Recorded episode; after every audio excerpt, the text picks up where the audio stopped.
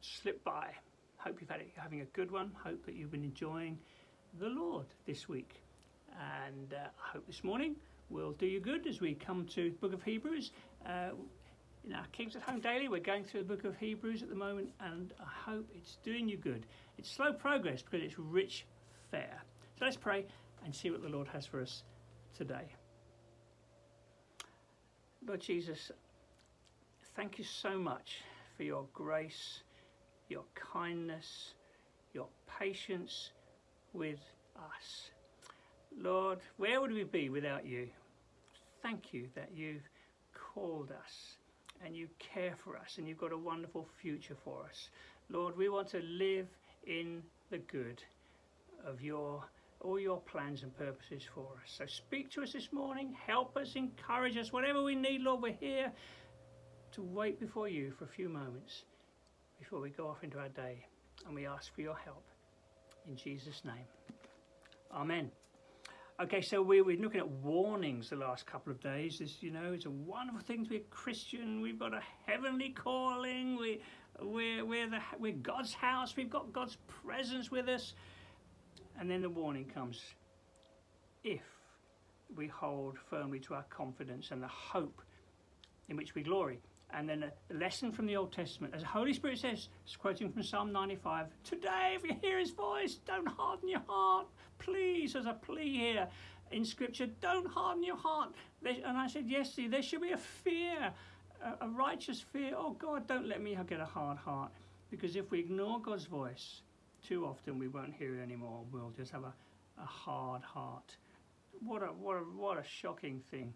Um, so please don't just continue when you know something's not right, not quite right. Don't keep convincing yourself and keep doing it, please, because the time may well come when you can't hear God's voice anymore in that respect and you will be going in a bad direction. Um, so he says here, see to it, verse 12, see to it, brothers and sisters, that none of you has a sinful, unbelieving heart. Oh, wow, there you go. Sinful, unbelieving making those two points sinful and unbelieving. If we're not hearing God, if we're not responding to what the Lord's saying to us, that's sinful and unbelieving. We're people of faith. We're people who, who walk, live by, we walk by faith. we we've put our trust in the Lord. We're followers of the way. We're, we're on a journey. That's the nature of the Christian life. Um, think Pilgrim's Progress. That's the Christian life. We're on a journey. We're going somewhere. And just as Pilgrim on his way, there was lots of distractions and diversions that could take him off, off the path. But he had his eyes on the celestial city. Folks, that's the Christian life.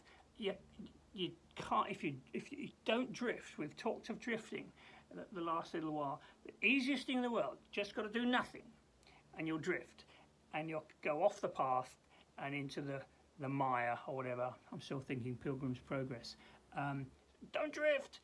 And then the other thing, you know, don't harden your heart, please.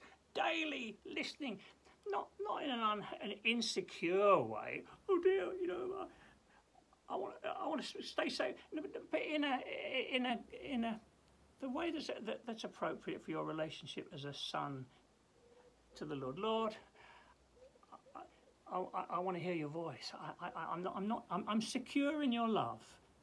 I'm secure in your love, but I really do want to be hearing your voice, and I, I'm a I, I don't want to. Um, I don't want to, to become hard of heart because of the, the distractions and the busyness of life around me. So, how do we do this? See to it, brothers and sisters, none of you has a sinful, unbelieving heart that turns away from the living God. Oh, it happens. We all know people. You probably know people who were more on fire from the Lord for the Lord in the past than they are now. Perhaps they're not even fellowshipping with us anymore. Oh Lord, maybe we'll pray for them at the end of this morning's devotion. But listen, here we go. Encourage one another daily. Isn't that lovely? As long as it's called today. A lot about today here, isn't it? It's a daily thing going on here. There's a there's an ongoing life principle here. Encourage one another daily. I hope that's what we're doing here. You know, little messages as we come together in the morning on uh, uh, on YouTube. Um, encourage one another daily. That's the beauty of fellowship. You were never made to live the Christian life on your own. Um, we, I was preaching about this weeks ago, wasn't I? The, the, the joy of fellowship. You know, in the book of Acts, all these different names and people, companions, fellowship. You know, they sing together, they they they cry together, they go through difficulties together, they eat together. Fellowship, beautiful, beautiful word, and um, it's you know it's it's got it, it's a fellowship is just a, a, very necessary part of the Christian life. You really need it. You do.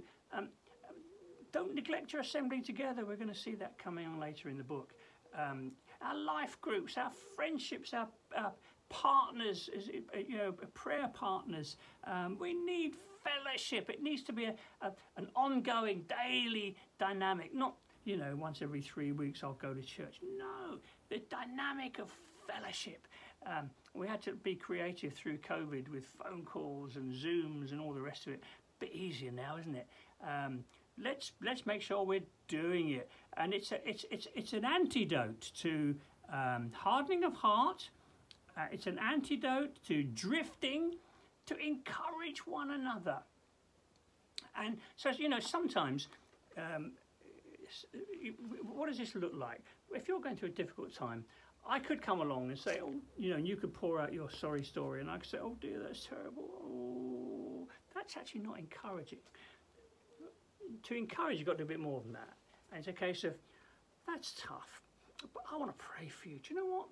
Let's, and how can I help you? And, and you know, in other words, it's bringing an answer, not just, oh dear, how terrible. That doesn't encourage.